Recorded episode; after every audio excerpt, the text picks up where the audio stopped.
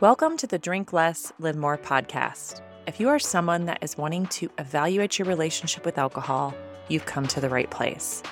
You don't have to call yourself anything, we don't have to use any labels. You're just someone that knows something isn't working for you and you want to make an intentional change. Let's go.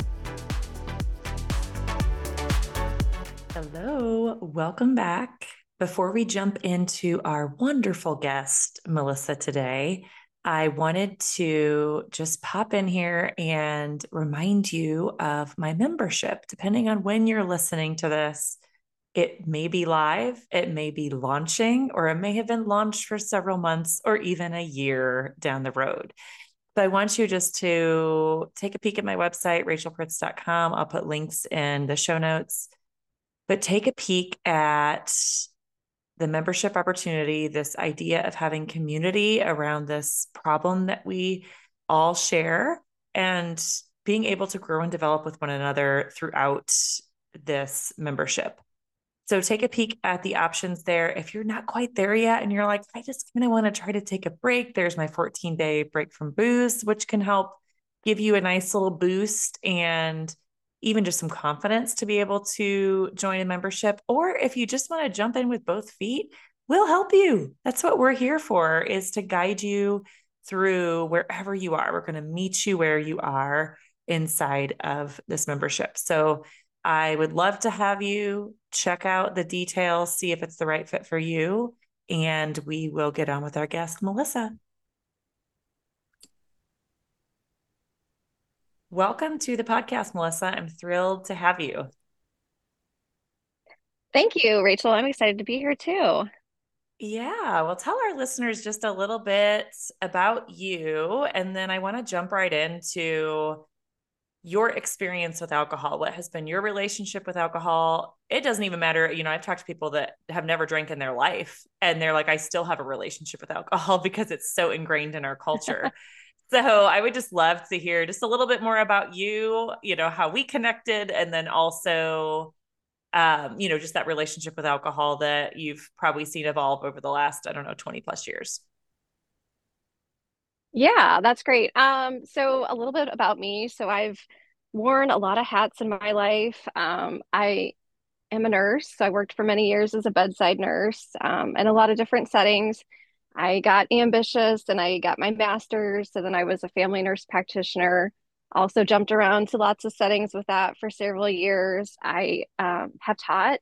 So I've taught um, college students, undergraduate students, graduate students, um, mostly health professions. So like nursing, public health, um, some of those like pre-professional uh, realms as well. So like just a lot of different things. Um, and then I've done, I got my PhD in nursing, uh, focusing on health promotion and wellness. So I was always really interested in trying to get people to be healthy, trying to get people to be happy.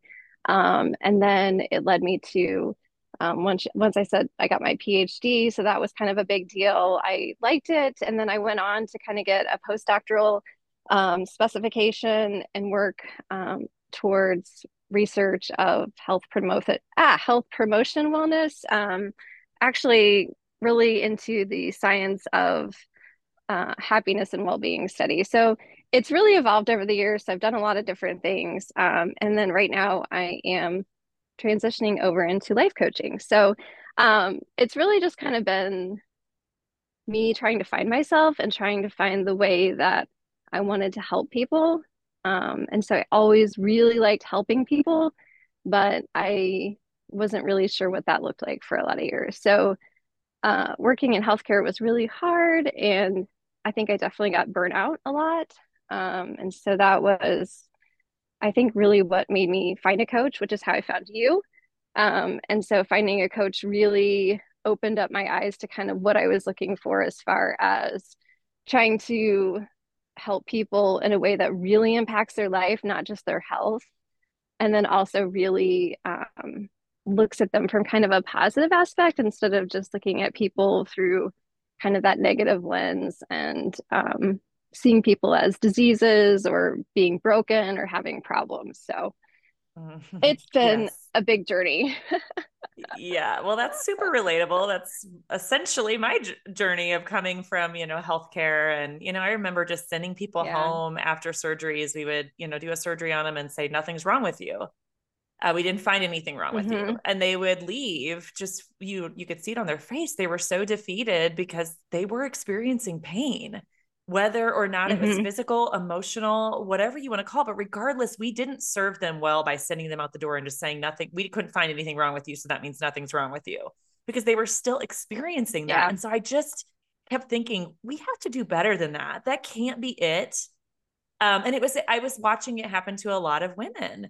And it was really frustrating yeah. to me. So, you know, I'm like, we got to figure out a better way because they may be struggling with some emotional very painful experiences that we're not digging into and we're really not serving them the way we could. And I understand healthcare is so yeah. complex and you know payers and all the things it's so complicated yes. so it's not an easy fix um, but that was one of my drivers was right. you know what i wanted to help people and i don't really feel like i'm helping that many people i feel like i could help people in yeah. a very different more impactful way by jumping into this coaching and you know mentoring people to get to reach their full potential to not feel like they're a victim in their own lives. And yeah. there's a lot to work through with that. I mean you and i have talked a lot about you know our own journeys with that and you know having coaches having therapists you know to help us work through some of that and get more clarity around it. So i love that you haven't had a linear path. I haven't either. I would have not expected that when i first went off to college you know back in 1998 yeah. Um so I, you know, I would have expected that, you know, I would have gotten a job like my parents did and had the same job till I, you know, retired. And that's not what happened. So, and I'm so grateful that that's not what happened because I've really followed the breadcrumbs and that has gotten me closer and closer to where I want to really be. So I love that you're sharing that story. Very similar story on my end for sure. So, yeah, you know, obviously you've had some stressful times in life. You have gotten a PhD for goodness sake. That's not an easy thing to do. It takes a lot of time, energy, time away from family. What was your mm-hmm. relationship with alcohol? Maybe during that period, or maybe just another stressful, you know, time period. Maybe it was being a bedside nurse. That can be incredibly stressful. Uh, what what was the relationship with alcohol? How did you use it, or maybe not use it, uh, to combat stress? Yeah, that's really good. So my alcohol relationship has definitely changed a lot over the years. So I would always say that I have majority been kind of a social drinker. So um, I like to drink um, at celebrations and at events and, you know, at, at a meal out with my husband or, you know, with friends. Um, but I really don't drink alcohol much now. Um, it's primarily just on the weekends, um, and it's a lot less than it used to be. Um, when I was younger and I was working in healthcare, I used to drink a lot more. And especially when I was working as a bedside nurse and when my children were small. So I have three daughters, um, they're all within five years. So when I was working as a bedside nurse, I was working 12 hours. I was working nights, weekends, holidays, all of that stuff. Um, but I would relax with usually a beer every day. So it was at the end of the day, I would look forward to having one or two beers. Um, and I really liked craft beers. Uh, those were really kind of my jam and really my drink of choice. But that was how I tried to relax. Um, and it was it was kind of like a comfort thing. It was a little bit of a release. Um, it was a little bit of pleasure, and it was something that I looked forward to. It definitely did not help me sleep. I also had my youngest child was really a non-sleeper for like the first three years of her life so that coupled with working on a master's degree was just kind of like um, it was a, a circus it was chaotic it was kind of a a crap show. mm-hmm. um, but that was you can you know, say shit by the way. My my podcast yeah, has was... an E on it at all times because I never know when I'm gonna say shit yeah it was a shit show i mean it was it's hard it's hard to take care of people you know in healthcare for 12 hours and i was working in icus and stuff so people were in, incredibly sick um, and then you know coming home to working taking care of my kids uh, you know so you're always on and then just mm-hmm. not getting that rest and recharge like you need um, you know nurses know they need all this stuff but it's really hard to do all that for yourself when you know you have other humans that are dependent on you and you're trying to you kind of prioritize them over yourself so that little you know glass of beer or whatever is kind of just that tiny little piece of comfort or stress relief um, but like I said, over the years, like when I was working on my PhD, I was drinking a lot less by then. Um, and now, like I said, even less. And I do enjoy it from time to time, but I think I've shifted from realizing that that's not my only sense of stress relief or comfort or um, I have a lot of other tools I think that I've developed over the years. It's just taken a long time to get there. Yeah. Yeah. I talk to a lot of nurses and teachers, which I think mm-hmm. there's a mm-hmm. lot of similarities around the caretaking and caretaking yes. for many hours of the day. You know, when I was first a nurse, I mean, for the first 10 years, I didn't have kids. I was single. Mm-hmm. I went home. I did whatever mm-hmm. I wanted at home. And I would kind of be like, what's the big deal about, you know, like I go home and take care of myself. You know, I did not connect that until I had my own family. And then I was like, oh shit, I never get to be off. I never yeah. get to be off. And I had that opportunity for the first 10 years of my career. So it was like, this doesn't work anymore. I can't be mm-hmm. a caregiver in all areas of life because there's just no time or space for me. There's truly wasn't time or space for me. So yeah. um, if I wanted to sleep, which we know is incredibly important for our health, you know, so it's like, mm-hmm. gosh, like, yeah, it was, it just felt like a, a con- kind of impossible battle for sure. You mentioned the word pleasure, and I want to just pick at that just a little bit. Tell me more yeah. about pleasure. So you don't use the beer um, or a drink as often. What do you do that you would consider pleasurable that's just for you? I really have found yoga to be a source of pleasure for me. So I found yoga about 10 years ago, but it's really, I've really developed my practice in the last uh, five years or so and I think even through the pandemic, it helped because um, I found like some online stuff that was really easy to do and accessible. Um, and it really helped me connect um, my, bi- my body and my mind um, and really strengthen that and give me a sense of like it gave me that stress relief it gave me some exercise um, it gave me some focus and then it really started getting kind of fun. Um, so for me that was a really good way to kind of tap into all those buckets or you know kind of kill two birds with one stone. So i really crave my yoga practice um, and i do that regularly. I also really like walking outside and that's another thing that i discovered during the pandemic that i would exercise but then i started getting into these walks and i thought you know gosh this is just really nice like i wasn't really walking for exercise or it was more just something to do um, but then the longer I did it, I just really started enjoying it. And so now I really look forward to like nature walks or just being outside. Um, it's nothing really spectacular, but it's just something that a lot of times I'll do by myself. And it's just like me time. Sometimes it's, you know, just I go and I don't listen to any music or any podcasts or anything. And that's really fabulous. Um, and then other times I listen to music or I, I listen to a podcast. Uh, just kind of, it's kind of dependent on what I feel like I need or like what I want. And I think mm-hmm. it's just kind of really understanding that like I have needs and I have wants. And I think for a long time, I just kind of lost that. And I think that's part of that caregiving kind of thing is, you know, when you put others before yourself for so long, you kind of forget that you have needs and then you really forget about the wants.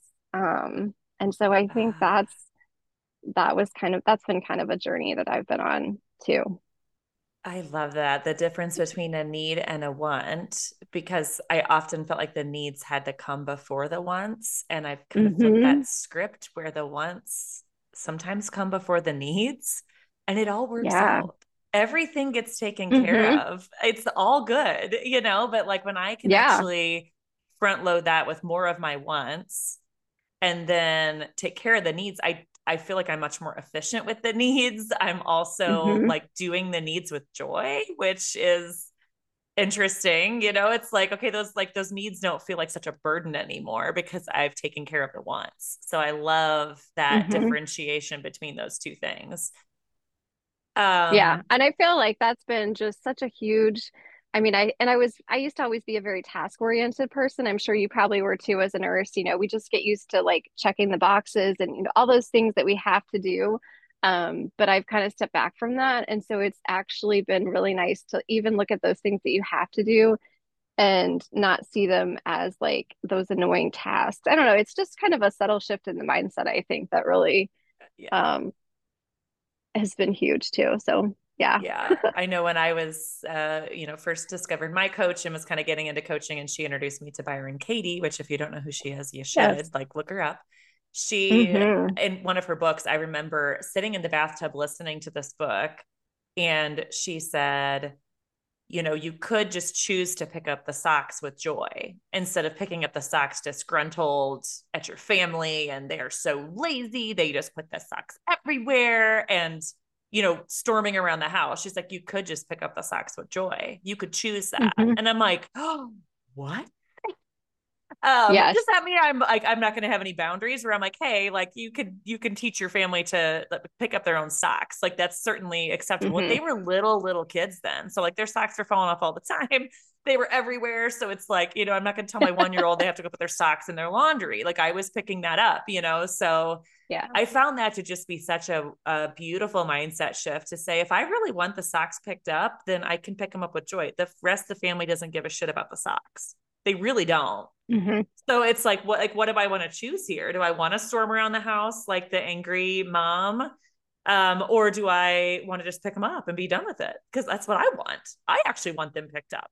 so yes, so it's so like so mind blowing. And I know you and I have had the wonderful experience of going through coach training with Martha Beck. So if you do not yes. know her, I would also highly suggest finding her, she definitely has a different sort of more Eastern take um, in some regards mm-hmm. to to the world and and how we live.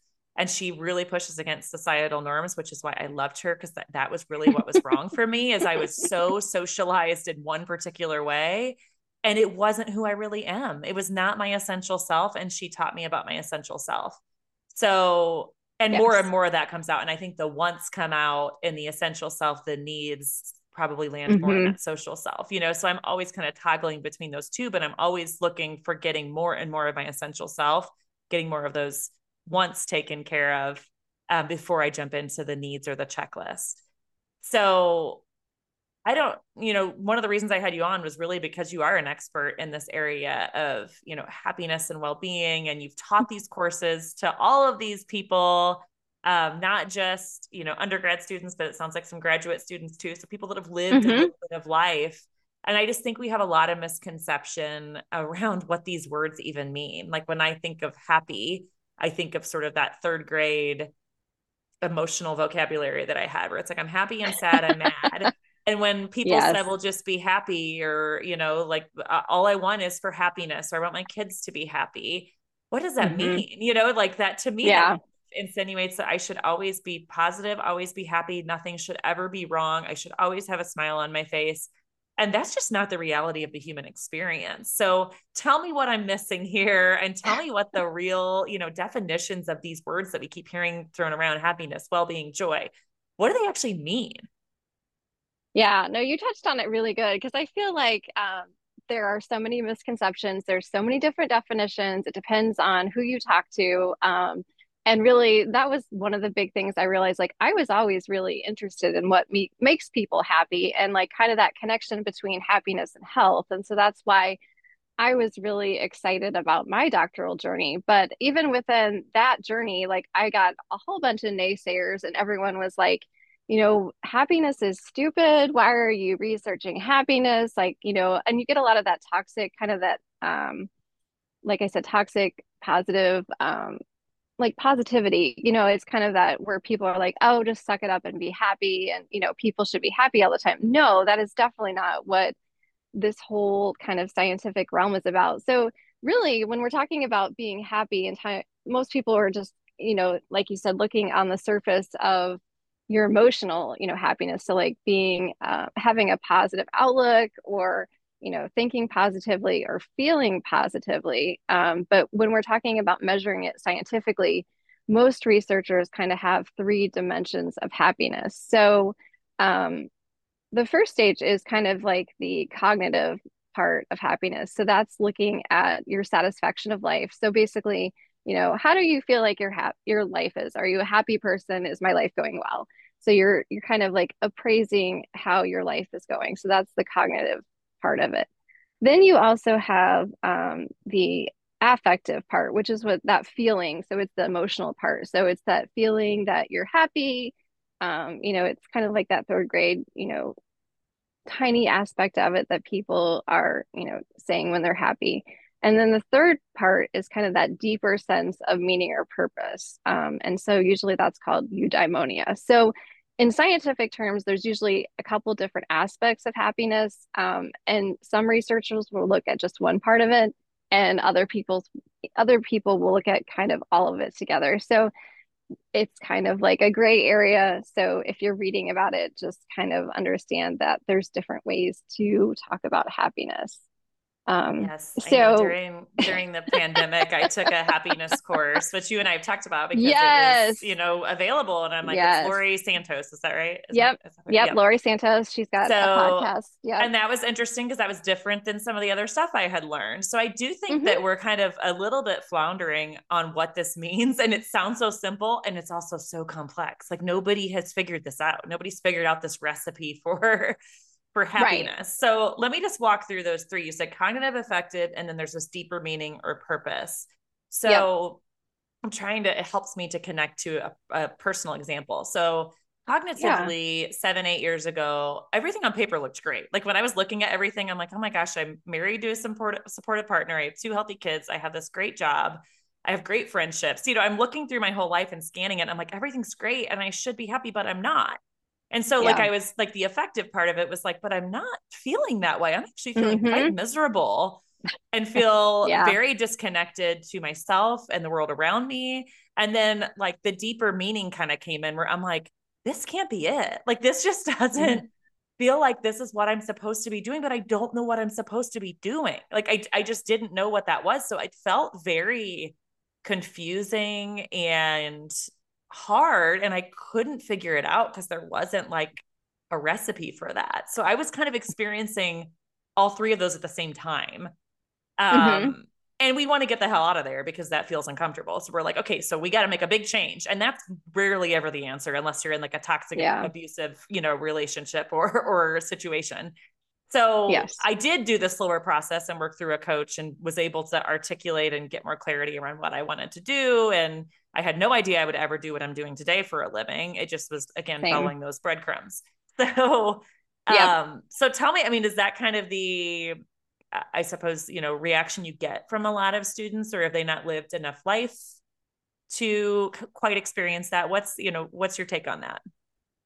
So I would say with students, like college students, it's really interesting. Like I've taught a happiness class there for three years, and usually um, I see the same thing over and over again. So it doesn't matter, you know, what your major is, uh, you know, where you're from, any of that stuff. But really, people, a lot of them do have a sense of they understand kind of that affect of happiness, like the feelings of happiness. So, you know, most of them know things that make them happy, things that they like to do. They don't always do it. So that's one thing that keeps people you know not from being happy is a lot of these college students are really stressed and they're doing all the social self things like the shoulds you know like i need to go study. I need to go do this. I need to go uh, to class. I need to go to my job. But they don't always fill the buckets of doing the things that bring them happiness. Um, and then a lot of them some of them don't have um, really that life satisfaction. Some of them do. Some of them are kind of wise souls and they can kind of look overall that, you know, they've had a good life, like their parents provide for them. You know, they're lucky to be at college. Um, they might have an idea of what they want to do in the future. Um, and then some of them struggle with that eudaimonia, which is kind of the sense of meaning or purpose. Um, some of them have connected that, you know, some of them are a little bit more spiritual or they, you know, really feel like they've got um, some kind of calling. Not a lot of them, though. I would say a lot of them are mm-hmm. still kind of trying to work that out. So, um, but a lot of them, they're just really stressed. I think the stress gets in the way of being happy and just kind of all that social stuff, you know, really sometimes prevents them from doing what they want or, you know, what, what they should do. Yeah. Yeah, I think, you know, I really struggle with the word purpose. I used to hear people talk about that all the time. I found my purpose. And you'd hear these mm. stories of, I knew I wanted to be a neurosurgeon at the age of three. And here's how I, and I was like, oh, I'm missing something. What's wrong with me? And I would say that I am in the camp of the majority of people. I think it's actually quite rare for people to actually know what their purpose is. I've kind of landed on the fact that my purpose is to continuously learn and grow and if I do that throughout my life, I'm good. Like I'm good. And sometimes mm-hmm. I take some pauses where it's like, I just want to be. I don't want to learn and grow right now. There was a portion of the pandemic where I was like, I'm only listening to funny podcasts, I'm not listening to anything that has to do with my work or development or psychology or, you know, all these things that I normally listen to. And so that was really helpful for me. I'm trying to instill that in my kids. But yeah, I, I don't think that, I think that is the rarity that people actually find their purpose at any age and yeah. stick with that that that is still their purpose and they don't evolve you know maybe through that or past that yeah i think some of them they they want to find that but like you said i think even as adults like it's hard to find that and there are a lot yeah. of people that are definitely missing that so yeah well, let's jump agree. into well-being. You know, I people ask me all the yes. time, you know, you're a nurse and you do this this work and you're really interested in well-being. Will you come do a well-being talk for us? I'm like, sure. so I'll come in and tell you, like we all know, like we all know the physical stuff. Like we're all educated people. Yes. We know we need to sleep. We know we need to eat healthy. We know what healthy food is. That's not like we haven't been educated on that.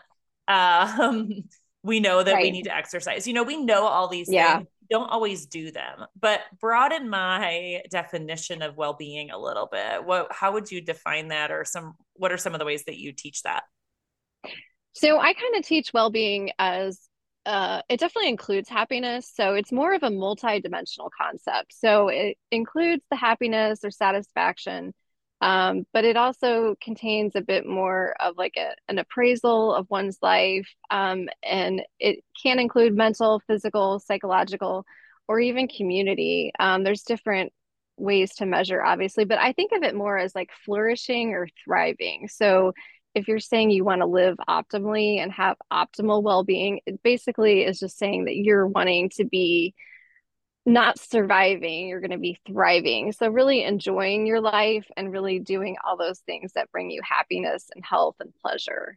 Um, one of my favorite models comes from a positive psychologist, Martin Seligman, and he's got this um, acronym PERMA, which I really like. And so it's P E R M A. And so for his model of well being, the P is positive emotions. So that's like happiness or joy or satisfaction. Um, it's engagement. So that's usually um, doing things that create flow or being really connected in your job or your or your schooling.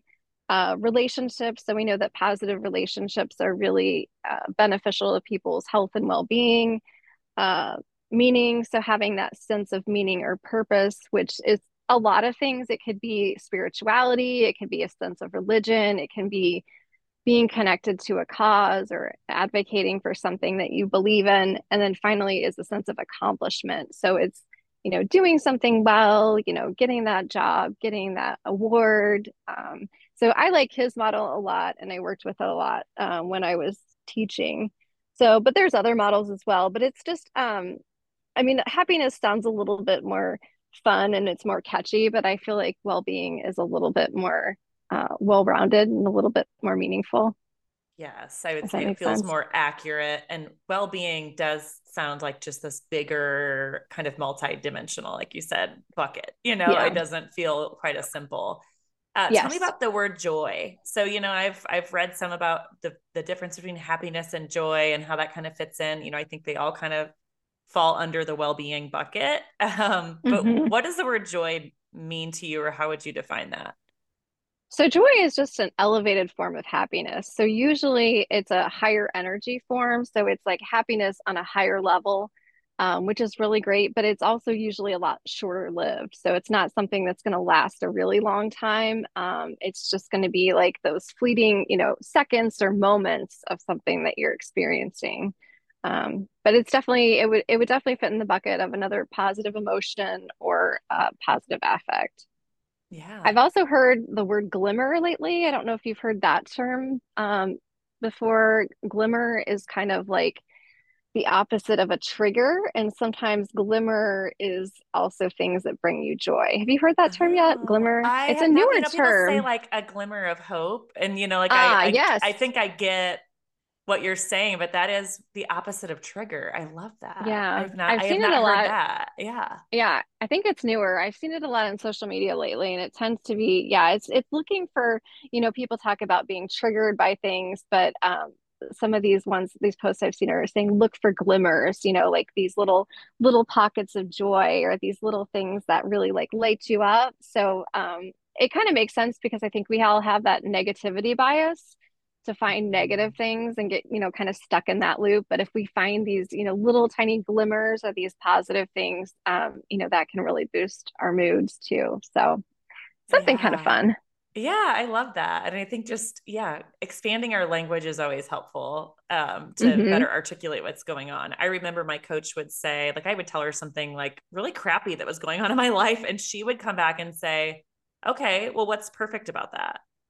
And I would be like, what's perfect about that? Just, just hear anything I said. Are you listening to me? But that's essentially what she was getting me to do was to see the Yeah. glimmer uh, behind the thing that I thought was just catastrophic, which really, as I talked about it out loud, I'm like, this is not catastrophic, but it felt that way, you know, hmm until I was able to kind of process it and verbalize it. So, yeah, I love that. I've also heard some people say joy is more intrinsic and happiness is more extrinsic. Like happiness comes from things external to you, Mm. joy is something you can create inside and it can't be taken away from you. But the happiness, so like an example, is like I'm really happy in my job and then I get fired today.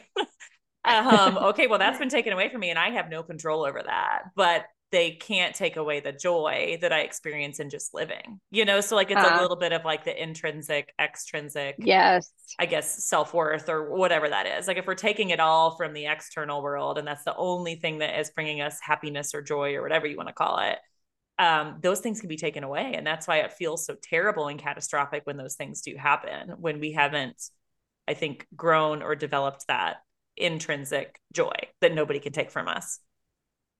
Yeah, I mean, I think honestly, yeah, it's like with as far as when you associate happiness with external things, like you're always afraid that you can lose them, and like you say, then you won't be happy. But if you understand like those feelings or, you know, developing your own state of being or deciding, you know, choosing to be happy or choosing to experience joy no matter what, that's when people really get, you know, happier and, you know, have higher levels of well-being. But like you said, like that takes um self-awareness and usually, you know, some like retraining of the mind. Like that doesn't just come easily to a lot of people. Yeah. Yeah, for sure. Well, I know you mentioned some practical exercises that you might give students. So, like, we can talk about it academically. Actually, one of my big annoyances in the academic world, especially when we get into higher education, is that we talk about everything in theory. And I'm like, Uh, but how do we do that in real life? Because this is not yes. helpful just to give us that information and not partner it with what does that actually look like in the real world. So, what are some of those practical exercises for people to be able to? grow and develop and build that self-awareness around happiness and well-being and joy. Yeah. So like I think the practical part of me, like as a nurse, like I definitely when I was developing this class, like I wanted I needed to teach, you know, some obviously some information and some theory and you know some of that stuff, but I wanted to make it practical for these students because I wanted them to like live this stuff and try and, you know, play around with it. And I knew that, you know, these students were very stressed and anxious, and a lot of them have mental health issues, um, and they really do want to be happy. So I had a lot of uh, practical ac exercises that I wanted the kids to do. And so some of them were really simple things. You know, we were just talking about um, doing a meditation exercise. You know, there's so many apps out there that do guided meditations. Um, you know, find an app, try a meditation. You know, there's so many different types of meditation. A lot of the students, some of them have tried things like that. Um, some of them hadn't. So some of them enjoyed it, some of them hated it. Um, but then there was a lot of other ones too. So my goal with creating all these exercises was just that they would be easy to do um, that they would just kind of be a sampling of things that students could try to see because not everything works everything works for everyone um, so really the the trick is to find things that you enjoy and then incorporate them into your life so we did Um, there's a lot of research about like doing gratitude exercises. So just gratitude journaling about things that you're thankful for. Um, so that was another exercise that the students did. We did um, like nature walks. There's a lot of, you know, I enjoy nature walks. A lot of the students like them. There's some research out there that, you know, you're you're getting your, your steps in, you're getting some cardiovascular, you're getting endorphins, um, things like that. Some of the students loved that, some of them not so much. Um, mm-hmm. We did um, like music. So, music can really change our mood. So, a lot of students, you know, they have earpods in like 24 7. They might be listening to music, they might not be. Um, but a lot of times people are listening to music in the background. So, I had them just do you know, spend 30 minutes listening, just listening to music of your choice. Um, and some of the students were like, wow, that was so much fun to actually just sit and like enjoy my music and not use it while I'm studying or something. So it was just um, a lot of things about being intentional and being mindful and not trying to multitask. I think that was kind of the essence, that was a common theme. Um, so those were some of the things. And then one of my favorites, we did a random act of kindness activity where the students just had to um, perform a random act of kindness to somebody. And I mean, I got all these great things. Like some were really simple and some were really amazing. But it was just, it was fun. I really enjoyed reading about it. And of course, part of that was having them do something and then reflect on it and then write about it either in a discussion board or sending it to me to read. So, um, yes. yeah, and I, I think getting yeah getting them out of multitasking you know we all still try to do that. These kids are ahead of us in so many ways because they're getting this information at a young age. Like you and i are old ladies. We're like circling yeah. back. I'll call myself an old lady. You don't have to be an old lady. I i'm on that back. page too. yeah we're circling back to all this stuff that we weren't taught you know? And people just thought that this yeah. was innate to us as human beings and not in the world we live in today. That is not true we have to really work at this stuff. And so in a lot of ways, I love that, you know, these kids are getting some of the stuff that I'm, you know, just discovering in the last seven, eight years. And it's really been honestly challenging and also really great to be able to grow and develop that. But, you know, the multitasking thing I think is so huge. And that's not getting any easier in the world we live no. in today. I really struggle with just the amount of interruptions. Before we started and hit record i'm like oh my gosh i have to turn this off. I have to turn this off because all these things will be dinging at me and my brain will go to that. Oh i wonder what that is. Oh, i mm-hmm. wonder if that's somebody from my kid's school. I wonder if that's you know and so i think it's really difficult to do. So i love that you know you're teaching these kids that are half our age or even you know more um how to do these things you know? I just love that. And those are all so simple. Like those don't cost a lot of money. Yes it's simple. It's something we could do every day. How do yeah. you anchor people into? I suppose there's got to be some self motivation to want this, um, which is why I do mm. it because I've been self motivated. Yeah. Maybe if I got it when I was 20, I wouldn't be as self motivated. That's probably accurate. I would, would say that's probably true, just knowing me at 20. But how do you get people to incorporate that, these practices and these intentions every day. I mean is is there strategies for that or is that sort of like find your own motivation there? I'd say it's a little bit of both. Like i think the students um there were definitely some that were on board with trying these things. Like some people were just naturally more apt to try things. Others were kind of naysayers and a little bit poo pooers with, you know, like, oh, that's kind of dumb, especially like things like sleep and stuff. They're like, oh, you know, why why do I need all this sleep? You know, oh well, I'm used to staying up late at night. I can I can pull an all nighter and you know, you're trying to tell me to, you know, just get, you know, try and watch your sleep this week and see how you feel and how your moods are. Um, but then I think some of them really connected to like there actually is a lot of research out there. And so sometimes people can get more motivated, especially like these highly ambitious college students when they realize that, you know, like there's research to support some of these things. Like it's not just this professor being silly and telling me, you know, that um, this gratitude exercise might, you know, lessen my depression or make me feel happier or you know any of those things so i think like some of it's that um and a lot of the students did say that like their normal daily routines i think were maybe they thought that they were not set up to support some of these habits like especially the sleep thing i think that was a big thing. The students said, like, I could get more sleep during the summer, but this is going to be harder for me to do during the academic year because I'm so mm-hmm. busy. Um. But I think honestly, people just make excuses for what they don't want to do. And yeah. so I think like until you, I think a lot of it's just, you know, seeing it to believe it. I think a lot of people just have to see the results for themselves before they get on board. And then once they get on board, you know, then they are maybe a bit more motivated, motivation kicks in and they realize, you know, I could do this or most of the time you can make some of these changes really easily. It doesn't really mean that it's going to be, you know, something huge that you have to change in, in other aspects of your life. You could fit it in really easily. Um, people just don't realize that, I think. And then sometimes they realize it might require a change um, with other things in their life, but that, that, that would be a positive change. Um, so, I mean, I think maybe college students, I think they're a hard population to deal with as far as they can get these little insights and they can try these activities. Um, you know, a lot of them probably won't last, but maybe they'll remember that. So when they get out of these cycles, they'll think, oh gosh, I remember, you know, when I was doing these things and I was prioritizing, you know, my my daily walks, like I felt a lot better. And maybe I yeah. should try doing that, you know, like, you know, when finals, when things get tough. So I don't know. That's what I think. And then I think as we get older, I think like you and I have said, like we just get a little bit maybe wiser. and then we realize that, you know, we can construct our lives the way that we want, you know, to support us. And really all these things are about, you know, making your own choices to prioritize your own well-being. Like nobody else is going to do it for you.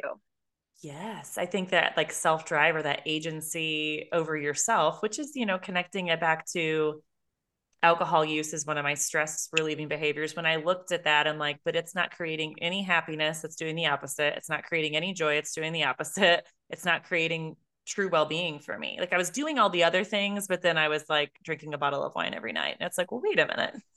this isn't yeah. even working for me. So, yeah, like sometimes that's a big disruption to your life. It truly was. I mean, that was like a hobby of mine for a long time. And so it's like, now what? And what do I do with all this mm-hmm. time? Because if you're not, you know, drinking for three hours every night, what do you do? You know? So like I had to really start pulling some of these things back up, even from when I was a 20 something that I used to do and really enjoy. Or when I was 25 and I come home after a long shift, what did I do to yeah to decompress? Because I hardly ever drank, you know? So it was like mm-hmm. that wasn't something I did in my 20s. So really interesting how some of these things do kind of circle back um, into yeah. our lives, maybe when the time's right too, you know, that we start to recognize yep. like this is a big deal. I have to do something about this. Um, so tell me a little bit, you know, obviously we've heard about loneliness. That's been a huge uh, research topic and just lots of people kind of looking into loneliness and, you know, we're lonelier than we've ever been, but we're supposed to be more connected than we actually, you know, uh, ever have yeah. been too.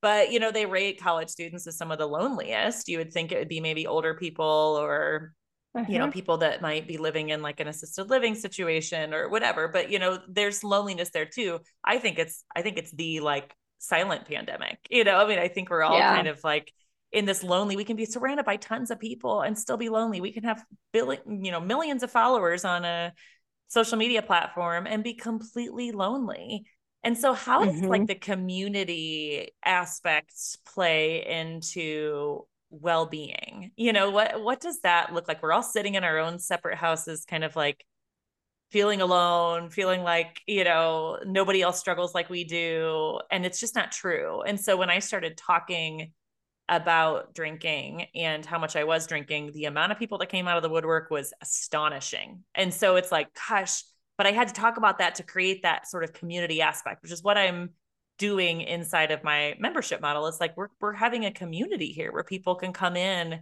and not feel alone, not be sitting in their own separate house feeling like they're the only one. So how do we kind of create that or what's, you know, what's the recipe for success there? Maybe it's not specific, but I'm just kind of curious about that. Yeah, so I mean, I think that you the pandemic definitely like you said lonely, loneliness was an issue before but i think it was definitely it it fueled it huge. And like you said, it's elderly people, but it's also young people. Um, and it's really, I think, created this kind of loss of connection. And I think that that's how, you know, we know that relationships are a part of well-being and relationships are necessary for our survival. And um, I think that's where understanding that if we work on community well-being so just finding some type of community like you said if you can't find a community creating a community mm-hmm. um, and and starting that. But i think it's also understanding that our we've got this kind of reciprocal relationship between individuals and communities as far as well-being. So you know individuals are definitely affected by their environment um, and then they also affect the environment. So you can get you know people, individuals that are thriving, they will help to create thriving in their communities, which is really great. Um, or likewise, you know, if we have this really vibrant community, whatever it is, whether it's your, you know, social community or it's an online community or it's your physical community, I mean, we can belong to lots of different communities, but, um, you know, we need to look at, you know, both sides of that. So I think it's really interesting to understand that you know governments um, and and groups are starting to think about you know promoting the well-being of its citizens. And so mm-hmm. um, we kind of touched on that in the class too. So the you know the first part was really just understanding happiness and well-being and then looking at yourself. And then we were starting to look at kind of communities too because we know that we're all parts of communities um, and you know by making ourselves happier and healthier we can help create a better society and that in turn helps others. So um, i think it's interesting i think there's definitely there's so many ways that well-being is being measured. We've got like global measures of well-being. We've got governments that are creating um, ministers of happiness or things like yeah. that. I mean there's a lot of there's a lot of like buzz and hype around it um, and I think that there is a lot going on kind of in that in that field. Um, there's a lot of different disciplines, even academic ones that are looking at well-being and just all of that. So yeah, I think I like what you were saying about how if you can't find what you're looking for to create it. And I think that's where like that takes courage. Um, I think sometimes people maybe just aren't feeling like they can create something like if they don't find it. Um, but yeah, and you know what's interesting is I feel like we're talking a lot about getting out of victim mentality and getting into more of an empowered mindset because we can sit there and say, oh man, like there's nothing out there for me. Like I couldn't find a sober ish community, like a group of women that were just interested in like being curious about our relationship with alcohol instead of just, you know, saying like it's a sobriety program, don't drink the end, you know, like I was like, I couldn't really find that. And I didn't really feel like I qualified for anything that was out there. And so then I'm like, well, what do I do? And yeah. you know, I could have stayed in that victim mentality um or I chose, you know, to go towards that empowerment. So, you know, it's like like you said nobody's coming for you. Like nobody's going to like especially as we, you know, like like kids grow up and move out of our houses and you know like they're now responsible for their own well-being. I'm not, you know? So mm-hmm. it's like yeah, how do how do we create that or how do we teach people to recognize what victim mentality was. Because i'll be honest when i first started with a coach you know eight years ago i had no idea. I was so knee deep in victim mentality. I mean i had pointed all the fingers at everything else. It was everyone else's fault everything else's fault. I had all the excuses in the in the book for the reason why my life was the way it was and it was me. Like i was the mm-hmm. problem. And so i had to say wait yeah. a minute i'm not going to let this happen to me anymore because I do have power over it. Like, you know, so, and like, I understand like people come back all the time to me and say, but what about this? And this happened to me. I'm like, of course, those are awful circumstances. They are circumstances. Yes. That's it. So, yep. like, we have to work through those. Am I happy all the time? Am I empowered all the time? No but I certainly right. am a lot more than I have been in my past. And that's the goal, you know? So yes. we just have to continuously work towards more and more agency and empowerment in our own lives and get our, get ourselves out of that victim mentality. Because it certainly doesn't feel good to have somebody else tell us that like you're a victim. Nobody wants to be told that, you know? So right. it's like it's almost something we have to discover for ourselves or get so unhappy or so miserable that we just can't do that anymore, which is where I was at. I was like, I'm so miserable. Mm-hmm. I just, I, I'm willing to try anything. So, yeah. you know, like how do we get, how do we catch people before they get to that? Like, I'm so miserable. And I loved your point around if we can get to one person and they can thrive, the trickle down effect of that can be astronomical. I mean, it can be massive. And that was one of the reasons why I decided to be a coach. I would imagine it's one of the reasons why you decided to be a coach. When you're in that thriving space, it's really hard to not see all the people that aren't thriving below you. And I'm not saying that in a hierarchical, I'm better than anyone. It's actually heartbreaking to watch people walk through the world the way that I was walking through the world. I can't stand it. I mean, I'm like, oh my gosh, we got to mm-hmm. do something here. So I love that idea of like, we don't need to fix everything around us and the whole world because that can feel so overwhelming. What if we just worked on ourselves? Like, what if we just worked on getting ourselves into that space of thriving more often and keeping ourselves there more often? And then we can trickle down to the other people. I certainly feel that I've done that over the last, you know, four or five years. I know you're doing that, you know, and so maybe mm-hmm. that's the message. Like maybe that's the focus is like focus on self you know and and yeah. let's leave all the other big huge problems in the world at the doorstep because those can be overwhelming and take up a lot of mental energy if we allow it yeah sure i know i think honestly i think that's one of the messages that i was hoping that students would get out of this class because i think there is a tendency to look outside all the world's problems and there are so many problems in the world and that can be um really disheartening and i think that stops a lot of people from doing anything positive or also they you know try to you know to fix things or solve things which that is noble and stuff but not at the expense of you know burning yourself out or or suffering which i think a lot of people are suffering and i think i definitely would categorize myself in that way too. In the past i was like you say ch- kind of in that victim mentality and getting stuck in the circumstances of life and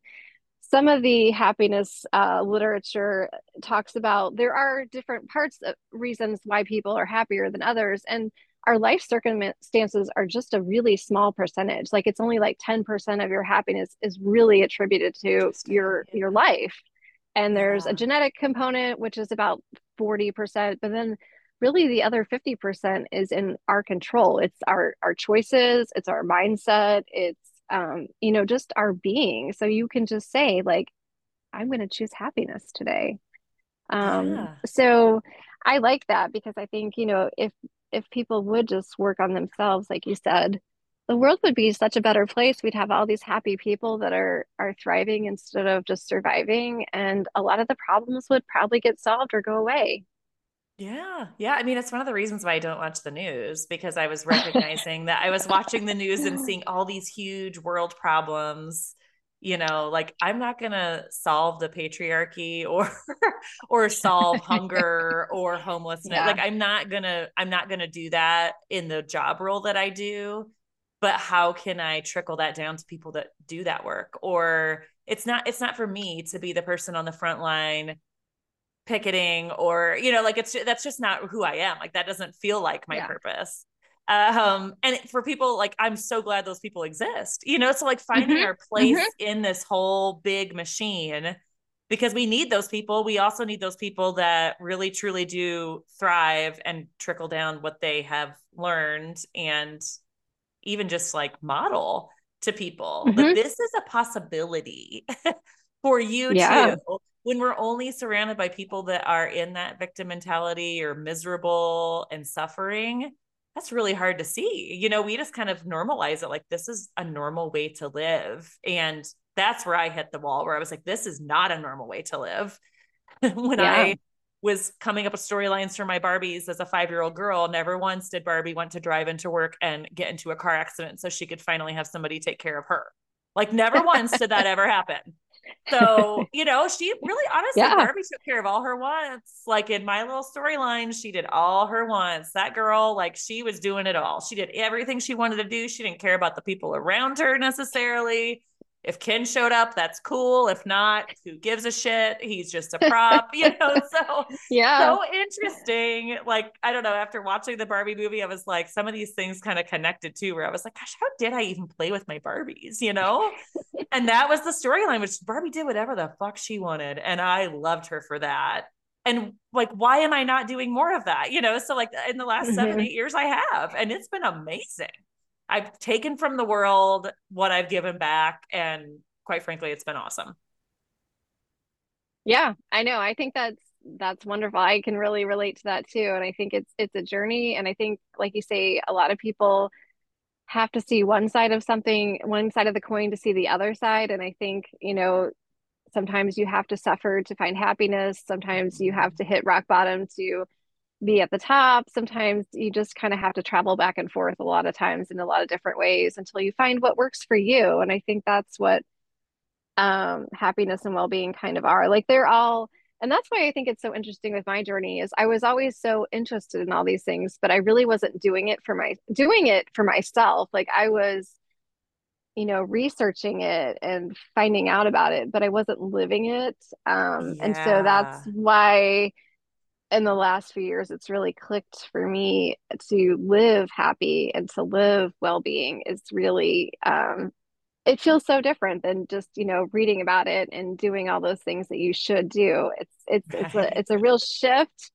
uh, and it's life changing and i think that's why i'm so excited to be coaching people and you know to help people because i don't think these things are just intuitive to a lot of folks. Like i think that uh, you can read all the books and you can uh, you know do all this self-help stuff but i think a lot of people really need connection with somebody like a coach that has you know internalized all these things for themselves to really help them on their journey yeah, well, you know, Martha Beck's one of her rules is live it to give it. And I give it. when I remember going through coach training and seeing that one, and I was like, okay, I think I'm doing that one right now. But if I would have gone through coach training a year earlier, I would have not been able to answer that question as like, yes, I'm doing that. But I really like that one has been one that has stuck with me and I've really worked hard to live it to give it. So I can just be a couple steps ahead of people that are you know needing help right and so yeah so yeah i love i love that motto live it to give it i think that's really important and i also want to throw out there too that my own journey like i didn't just get to thriving and then i got to stay there it's not this like linear path that you get to just like once you've achieved it you're there it is constant daily work and I think that's where people get tripped up, where they're like, oh, I'm back here again. I thought I figured this out finally. And here is a huge bombshell. You're never going to fully figure it out. Like, I think that's when you die. So, like, your body yep. leaves this earth or your soul leaves this earth when you figure it all out.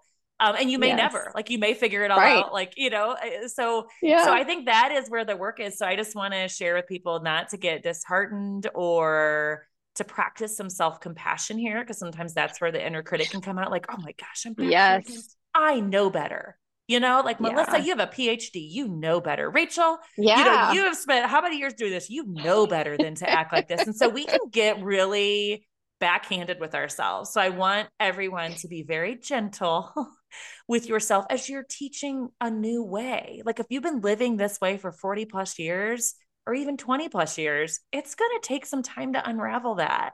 So we want to practice that self compassion as those things come up, like, oh, that's interesting. You know, more of a curious mindset of that's interesting that that came up again. I thought I tackled that one. Okay, I guess there's still more some work to do. Let's do it. You know, so like again, staying in that empowerment mode versus like I am a victim to all of this. Yeah, I know. I definitely agree because I feel like um people just think it's a destination that you get to yeah. and it's not it's that it's the journey and it's staying like in the present on that journey and realizing that every day is is different like no day is completely the same as the last and you know with that brings you know good things and maybe not so good things but if you can stay in that moment and try and you know have compassion like you said for yourself instead of being your inner critic um i think a lot of those things yeah like it's it's a practice right? Yeah. Yeah. Yeah. And like yeah anything that i've practiced at sometimes i suck at it and sometimes i don't. So you know yeah. it's like yep. yeah that's just sort of how it works so melissa i would love for you to share how people can find you i know you're taking on clients and coaching people just tell us how we can find you and connect with you yeah, absolutely. So I am uh, definitely open to clients right now. So I have a website, just my name, melissakovich.com. I also am on LinkedIn. You can find me there. And I'm on Instagram as well with just my name, Melissa Kovich. And I hope to be adding a lot more content just around like well being um, and just in my services and just um, trying to be a positive voice out there. So yeah, those are the ways that you can connect with me. Yeah, well, I appreciate your insights and educating us just a little bit further on this whole idea of happiness and well-being.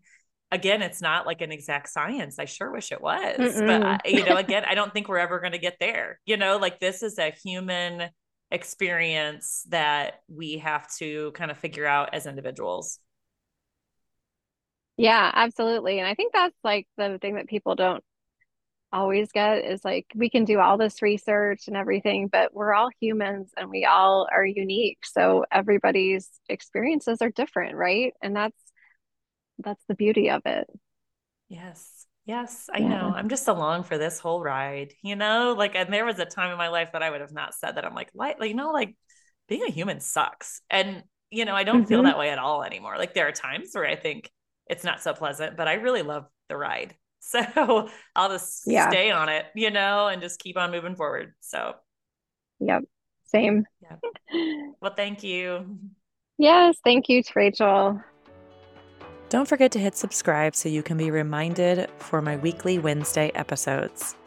If you're curious about my programs and options of ways to work with me, check out rachelpritz.com and if that's not interesting to you right now, no problem. Just keep listening along for free. Either way, I'm here for you.